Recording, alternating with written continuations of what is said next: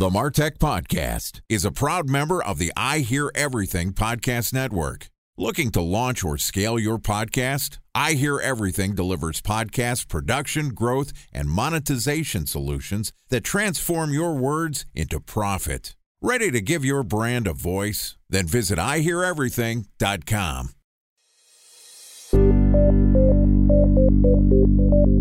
From advertising to software as a service to data.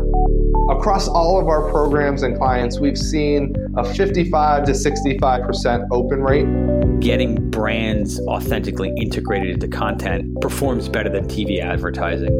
Typical lifespan of an article is about 24 to 36 hours.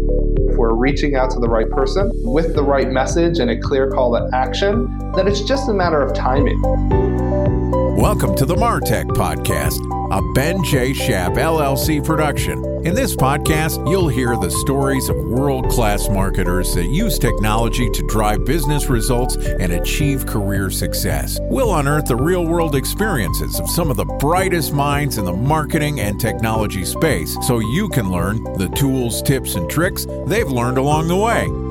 Now, here's the host of the Martech Podcast, Benjamin Shapiro. Welcome back to the Martech Podcast. Okay, today we're going to hear from an expert in the paid social advertising space. Timothy Brown is the paid customer acquisition lead at Huckberry, an online magazine and men's fashion retailer. Huckberry has gone from a bootstrap startup to become an innovator in the digital commerce space. In this episode, Tim is going to walk us through some of the analysis and advertising strategies that he implements to promote the Huckberry brand. Here's our interview with Timothy Brown from Huckberry. Tim, thanks for joining us. Yeah, thanks for having me. Of course. So let's start off. Tell us a little bit about what your company does and what's your role. So Huckberry is a e-commerce retailer that sells men's apparel and outdoor gear. We sort of describe ourselves as part blog, part magazine. So we sell a lot of things that are geared towards the outdoor lifestyle sort of segment. And our primary market is men, but we do carry some women's stuff. So tell me a little bit about your role at Huckberry. I've been here about two and a half years. And when I came in, I was the first paid marketing hire coming onto the team. And the goal for me was to really sort of prove out that paid marketing and paid acquisition could be a profitable channel for the company. So I came in doing a little bit of Facebook marketing, a little bit of Google, but we found really quickly that Facebook was a big opportunity. It had a lot of sort of low hanging fruit. So we sort of doubled down there. And that's where I spent a lot of my time. And over the past two and a half years, we started to build a team underneath me so now I'm overseeing all the performance marketing channels. So everything from Facebook and Instagram to Google search, shopping, and display. I oversee a little bit of the catalog stuff that we do, more so on the logistics and distribution side, as well as the affiliate marketing program that we run here. What were the marketing channels before you arrived? How was the company driving growth? So, the company for four years prior to me coming here really built its name on the affiliate marketing program, which is, if you're unfamiliar, affiliate marketing is you know essentially work with publishers and small blogs in our space. So we work with everybody from outside magazine all the way to conde nast gq some of the bigger publishers in the space but four or five years ago, when Huckberry was just starting, they had an ambassador program where they would work with influencers in the space, trying to find anybody that was fitting to the outdoor lifestyle brand and just trying to work with them, do collaborations, get photos, send them gear, really get them to put the name out. And this is sort of when influencer marketing was really starting to take off. And we were sort of at the forefront of that. And we moved into the affiliate game where we work with a publisher they will review or post products on their site or on their blog. And when somebody clicks through, if they make a sale within a certain amount of time, that publisher gets a commission off of that. So we started working with small blogs, sort of owning the space of the outdoor lifestyle market, and uh, eventually started moving into other verticals like fashion, everyday carry, and, and more recently, we've been doing a lot more home products. So working with affiliates like Dwell and Apartment Therapy. How do you think about what the company's brand is, and how does that impact what you're doing on the digital advertising side? Our core mission at Huckberry is to inspire and equip more active, adventurous, and stylish lives. And we do that in a number of different ways. So we do that through content, we do that through not just pushing product at people. Um, every product that goes on the site is very curated. A lot of different people at the company will test these products before they ever go up on the site when our editorial team and our buying team is positioning these products, they think about how the Huckberry customer would use this in their everyday life and just sort of how it fits naturally. We don't want to sell you something that you don't need or that you don't want, but we do want to inspire people to take action. Our core market, the way we describe it, is people that live in the city but live for the outdoors. So we try to use that in every aspect of the company. So when we're doing discovery for new products, those are the types of products that we're looking for for that type of person. That translates into every piece of our marketing funnel. So when we're doing high level brand campaigns, it's usually more aspirational, inspirational. We're trying to introduce people to the brand and let them know that we are a place for discovery and a place that they can come and find new products, cool products, exciting products that would fit naturally into their everyday lives. And then when it gets down to like lower funnel stuff, we can target people who we know are interested in certain products, certain categories. Maybe they bought a certain product on our site, and we know that that's sort of the category that they live in and that they're looking for from us. And we can start to show them new and exciting products within that same category. So you're describing to us a little bit of the merchandising strategy and that the company is sort of very focused on product curation. It seems like you have a wide breadth of products and obviously quality is very important. How do you think about customer segmentation? Sure. So we actually segment on a lot of different variables. We try to build personas based on the different verticals that we sell. There's the sort of the tactical guy that has maybe a military background and they buy a lot of everyday carry. They buy pocket knives and flashlights and that type of product. Whereas the home person is maybe a little less tactical and they're a little more homebody. Maybe they're a little more stylish. They're kind of like the GQ guy and one thing we found that was interesting was there was a lot of overlap when we first started running these analysis a few years ago. And as we've gotten bigger, as we've done a little more acquisition outside of our core customer, we found that there are sort of quintessential products that the outdoor guy will purchase versus the everyday carry. And then there's the different products that are sort of fitting for almost any category. How do you go about conducting that type of analysis? So what we did is we started looking at everybody that activated on a specific category. So we looked at everybody that activated on footwear and everybody that activated on everyday carry versus outdoor and home. And we looked at what is the next category that they purchase. So setting it up was pretty simple, but the takeaways were pretty big. So what we found was somebody that activates on footwear, there's a 50% chance that they're going to buy footwear again on their second order. And the same held true for almost every single category. The reasoning behind that, we don't know exactly, but a couple things we've thrown around is if you come to Huckberry and buy a pair of boots and you get them and they fit and everything goes well, the next time you're looking for a pair of boots, your first instinct is to look back to where you bought your last pair of boots.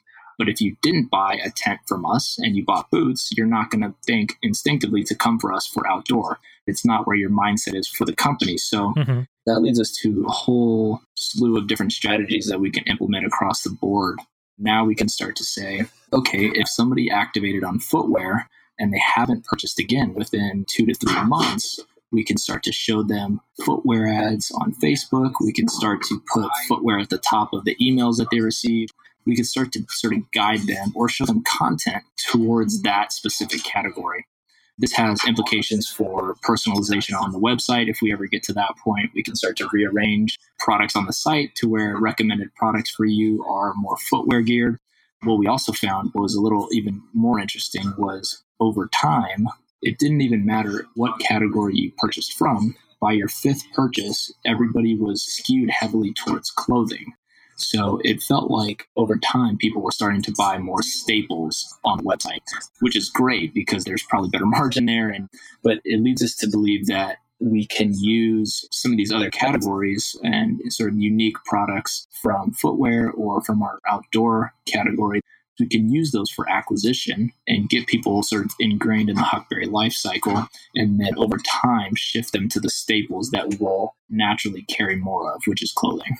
That's interesting. So, obviously, e commerce, clothing, it's a crowded space. There's a variety of other sort of verticalized men's fashion. You know, there's Chubbies for shorts, and there's Hari Mari, I think, for flip flops. And there's these brands that are coming up that are really picking off specific products. And Huckberry tends to be very broad and have a collection of outstanding products, but they're pretty diverse. A special thanks to our presenting sponsor, Mutinex. Ready to take your team from I think to I know? Then join brands like Samsung, ING, and Asahi who make better marketing decisions with Mutinex. Mutinex Growth OX, the marketing mix modeling platform that makes measuring ROI fast, easy, and cost effective. Request a demo at mutinex.co. That's M U T I N E X.co. Time for a one minute break to hear from our presenting sponsor, Mutinex. In 1919, John Wanamaker said, Half the money I spend on advertising is wasted. I just don't know which half. Well, the advertising landscape has changed since then, and instead of reaching your audience on two channels, you're probably reaching them on 20. Turns out John didn't know how easy he had it. But that doesn't mean that you should give up on striving towards marketing effectiveness. No matter how complex your marketing strategy is, Mutinex Growth OX is the market mix modeling platform that measures the impact of marketing on your bottom line.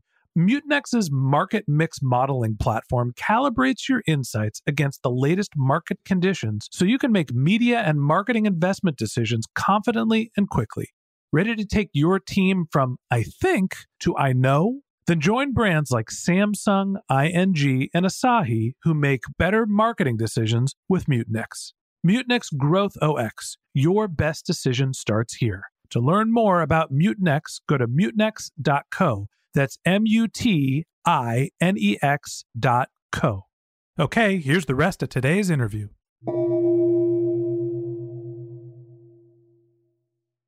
How do you think about differentiation within the men's fashion space? Differentiation is key for any business in general, right? Not just e commerce, but specifically for us. You bring up Hari Mari or Patagonia or REI, we do have to compete with some of these guys. But more importantly, we are competing with Amazon, as is every retailer. So, a couple of differentiators that we have as a brand by nature, we are storytellers. So if you were to ever receive our email or, or, look at the products on the site, one thing we do really well is we tell the stories of these brands. We do not just push product at people. A lot of newsletters that I follow from other e commerce companies or even websites, including Amazon, when you go there, it's very fact based information that you receive. And it's not really telling you the story. It's not telling you how this fits in your life or why you would actually need this particular product. So that's one thing that we do really well. The other sort of big differentiators for us is going to be anything that we can do to be exclusive or have some sort of better deal. So our buying team is working on negotiations for some sort of window to have a discount on a particular product. We collaborate with brands to create exclusive colorways or exclusive products that you can't find anywhere else. And that's how we can sort of outrun Amazon, where they will have almost every product we sell at a certain point. But if we can get it first, then we become the exclusive online retailer. We work with brands that are outside of the US and we try to bring them into the US and become the exclusive US retailer. The other thing is just exclusive in terms of private label. This is something that I think a lot of other retailers are moving into. Target's been doing this for a long time. They have designers that develop clothing for them and they have exclusive clothes. So we're sort of moving into that private label space where sure, you can get 80% of the products on our site, but 20% of them are exclusive to us. And if that proves out to be a successful strategy, it could very well be an easy strategy to shift towards in the future. Let's shift the conversation a little bit because we're talking very much about sort of the high level Huckberry brand, and you're a customer acquisition expert. Tell me a little bit about what the strategy is for acquiring customers using paid channel at Huckberry. At a high level, you know, the strategy is to develop a channel into a profitable acquisition machine.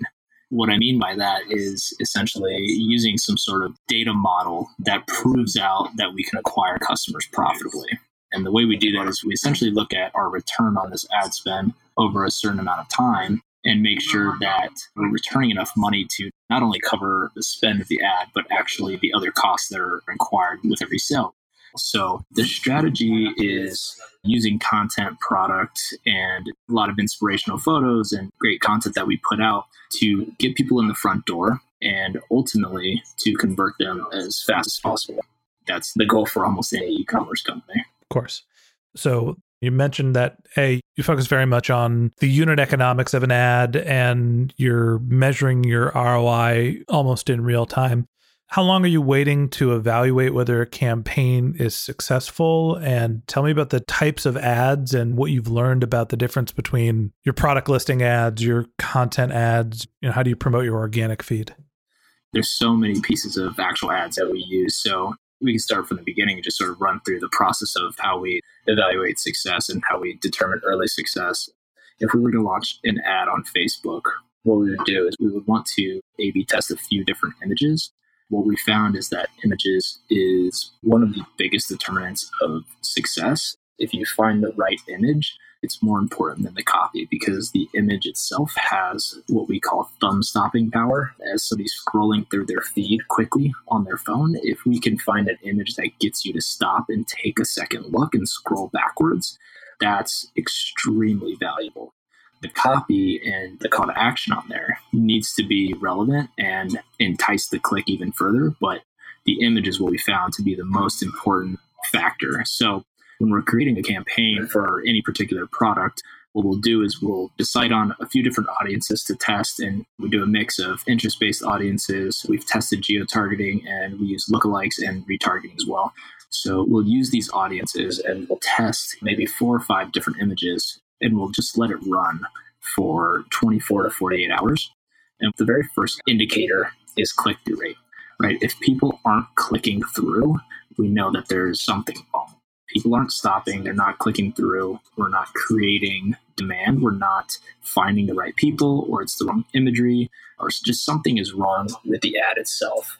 We typically see 1.5% click through rate is pretty decent. Anything over 2 is really solid, and anything under 1% is something that we'll look at heavily. So that's sort of the first determinant. And then we will call out the images that are underperforming. If there's something with a 0.5% click through rate, we will call it as fast as possible. Then we start looking at which particular ad sets the audiences are working. Which ones have the highest click rate? Did we get any orders? Do we have any revenue from this? Are we collecting email signups? The email signup is interesting for us because we know that we convert a heavy amount of email signups through our newsletter. So if we're not making the immediate return on ad spend that we expect from a campaign, if it's still collecting emails pretty cheaply, we'll still run with it as long as we look on the back end and see that those folks are converting within a few weeks. So essentially, the vast majority of what you're doing is image driven. What's the balance of promoting content as opposed to promoting products? When I first started, we only promoted products. And to this day, it's still heavily, heavily product performance based marketing but we are shifting into more content focused and more high level brand focused advertising. So we still do a lot of product focused ads to try and drive acquisition, but we use content heavily as a big retention strategy. So once we have you on our email list, or once we have you as a customer, what we'll do is for a few weeks, we'll show you our organic feed. We'll boost cool images or the journal, which is our blog. We'll boost content to you and just try and keep you engaged in between sales. Because we know that people don't buy every day. A lot of people don't even buy every quarter. So what we try to do is just keep people engaged in between big sales cycles. And then when we have a big product launch or a big sale or some sort of big opportunity that we really want to chase after, that's when we start to use those retention audiences to push product at them. And we've started to take that same concept, not just within retention, but we're trying to sort of implement that across the board. That way, by the time somebody sees a product ad from Huckberry on Facebook, for say, it's not the first time they've ever heard about us. So essentially, you're using your content to pre market products to build a brand impression. And then when you have essentially a event that you want heavy promotion for, you've already sort of warmed the customer up. Right. And that allows us to see sort of what type of content, what type of products or categories they'd be interested in. If we show six pieces of content, each one that's focused on a different category or vertical that we carry, and we see the same person always clicking into the everyday carry type of content, we can then start to think about okay, great, let's segment this guy out. He falls into a specific bucket that we can then put him into a flow where we're showing content. We're trying to get him on our Facebook page. We're trying to get these sort of micro buy ins, right? Just read our blog, just like us on Facebook, just follow our email, right? Sign up for the newsletter. Then eventually, as we nurture them, we can eventually convert them into a customer. So, talk to me about your bidding strategy because I understand the philosophy behind marketing to someone without asking them to buy the physical product. I'm curious to know how you think about investing in building those customer relationships and how do you evaluate them prior to showing the product promotion ads, which is really your revenue hammer? I feel like a lot of that is going to come down to retargeting. So we will do giant acquisition audiences. We'll find big interest based audiences. We'll find big lookalikes. And you can make lookalikes based on anything you want. So we can make a lookalike based on every single person that hit a particular boot page, which we do constantly. It's like one of our main strategies. We can also just make a lookalike based on anybody that's read a certain piece of content that we have. So if we have an article that's all about minimalist wallets, we can make a lookalike based on everybody that's read that article, cast the wide net, see if other people are interested in that article, see if we can drive a click. And if they do, then we can start to sort of retarget them with uh, different content that's either relevant or try to test other categories to see if they're interested in other verticals. And if not, then we can start to show them the products that were maybe featured in that article. So there's a couple different ways that we produce content and we distribute it. So some of the content that we have is inspirational, people hiking or doing sort of these really cool, unique adventures. And there's usually some sort of product in it. It's never the focus. Uh, the focus is sort of the activity or the events that's going on. So if somebody's reading all of our travel articles or all of our articles about how to clean your leather boots, well, we know that that type of person is different than the guy watching videos that are about boot camp or something. My guess is that you're running a bunch of different ad groups, like a ton of them at a time. Am I right? And if so, how do you keep track of all of that? You are absolutely right. And how do we keep track of it is a challenge. That's one of the biggest challenges we've been facing actually over the past couple months. So I personally was running all of our Facebook ads for about two years and late last year, we actually hired somebody to come in and take over Facebook specifically to do just that. So they spend, call it 80% of their time in the ads manager. And we're still, I think, at a place where we do everything manually. And I'm not sure that we're in a place where we would need an automated tool, but we've come up with a couple ideas. If we could find a tool that would automate some of these things, would make our lives easier. And Facebook does have some of the automation that we would want out of a specific tool or an agency. And it's really more about the tiny optimization. So running a lot of different ad sets is difficult only because you have to go in and find which ones are working. And you have to go in and call out images and you have to go check comments on these ads and you got to make sure that they're performing the way they should be overall but also diving really granular and seeing is there an opportunity to call out a specific age group or is women performing better than men on this particular ad group? And if so why? And how do we take advantage of that? So it's a lot of tiny tiny tweaks and that's sort of like who you want running a digital channel is somebody that sort of nerds out on making these tiny optimizations and seeing how it affects the larger picture. Okay that wraps up this episode of the martech podcast Thanks to Timothy Brown for joining us. In part two of this interview, which we'll publish later this week, Tim is going to talk us through what it takes to launch, evaluate, and scale a successful social advertising campaign.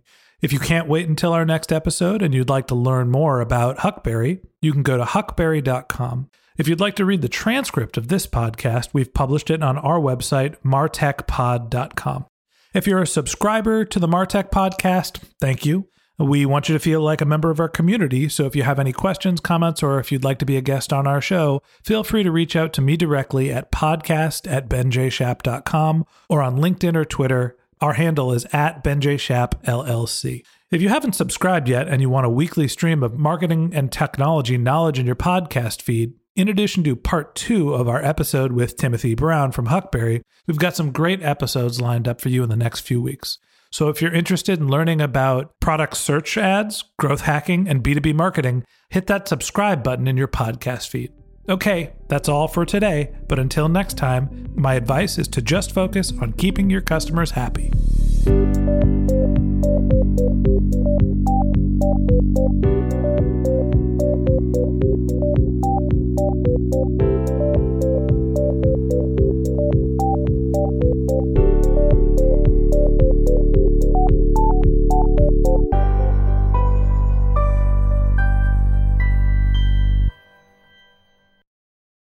Thanks for listening to the Martech Podcast, and I Hear Everything production. Looking to launch or scale a podcast like this one for your brand? Then visit iheareverything.com.